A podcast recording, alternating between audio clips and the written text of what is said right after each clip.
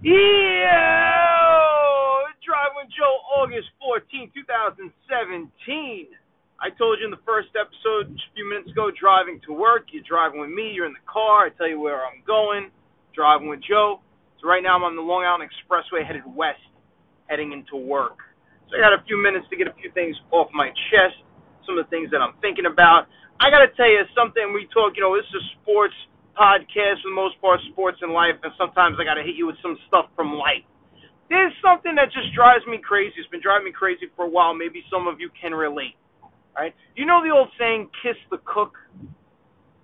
The only thing you should do with the cook is leave him the hell alone.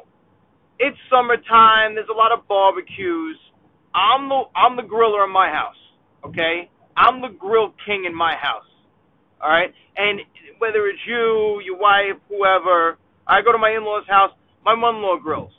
Probably she don't trust my father-in-law near the grill. He's gonna burn the house down. Right? But you know, you go to someone's house when they're grilling. Can I ask you a question?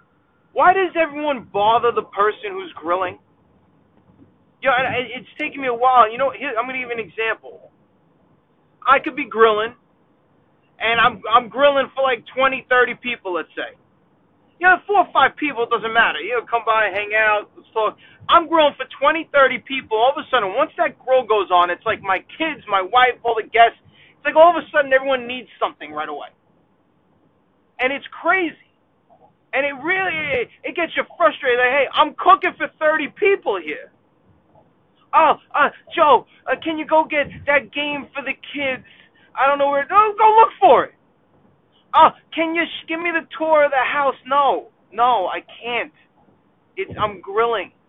I'm cooking your food that you're gonna eat. You want to die from salmonella? What do you want to do? Leave me alone. I'm grilling. And you know what I realized?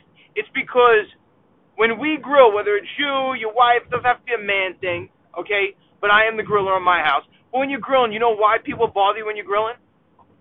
Because you make it look so goddamn cool. That's why. That's why. Because you're grilling, you got a drink in your hand, a beer, a cocktail, whatever. Even if you're not drinking, you got your shades on, you got a spatula, you're out there in your tank top or whatever, your jersey, your favorite jersey, and you're hanging out and you're chilling. And look, come up, have a conversation.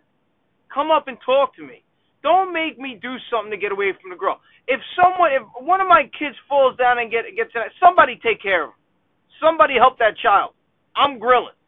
You're saying, Oh, can you go get this off the top shelf? No. And then you get the guests who come over and they're like, "Oh, you got you got any of this? You got any of that bizarre food? You got any radishes for the salad? What? Radish? I've been to your house a million times. There's no radishes in your house. Now you come to mine, I need a radish. It's for some weird shit. Look, listen. You want anything? I'm the host. You want anything on your hamburger, hot dog, you like a special marinade, whatever it is. You tell me beforehand. I will go out and buy it for you. I love having having barbecues, everyone having a great time. That's what I'm all about. But you can't spring this on me once the grill comes on. Oh, where's this? Is it in the back of the pantry? I don't know. I don't know where any. Leave me alone. I'm cooking. And now you flip the script. Think to Thanksgiving dinner. You, you know, you have that big Thanksgiving dinner. Now, my mother-in-law cooks a delicious Thanksgiving dinner. My sister also cooks a delicious Thanksgiving dinner. Could you imagine bothering them?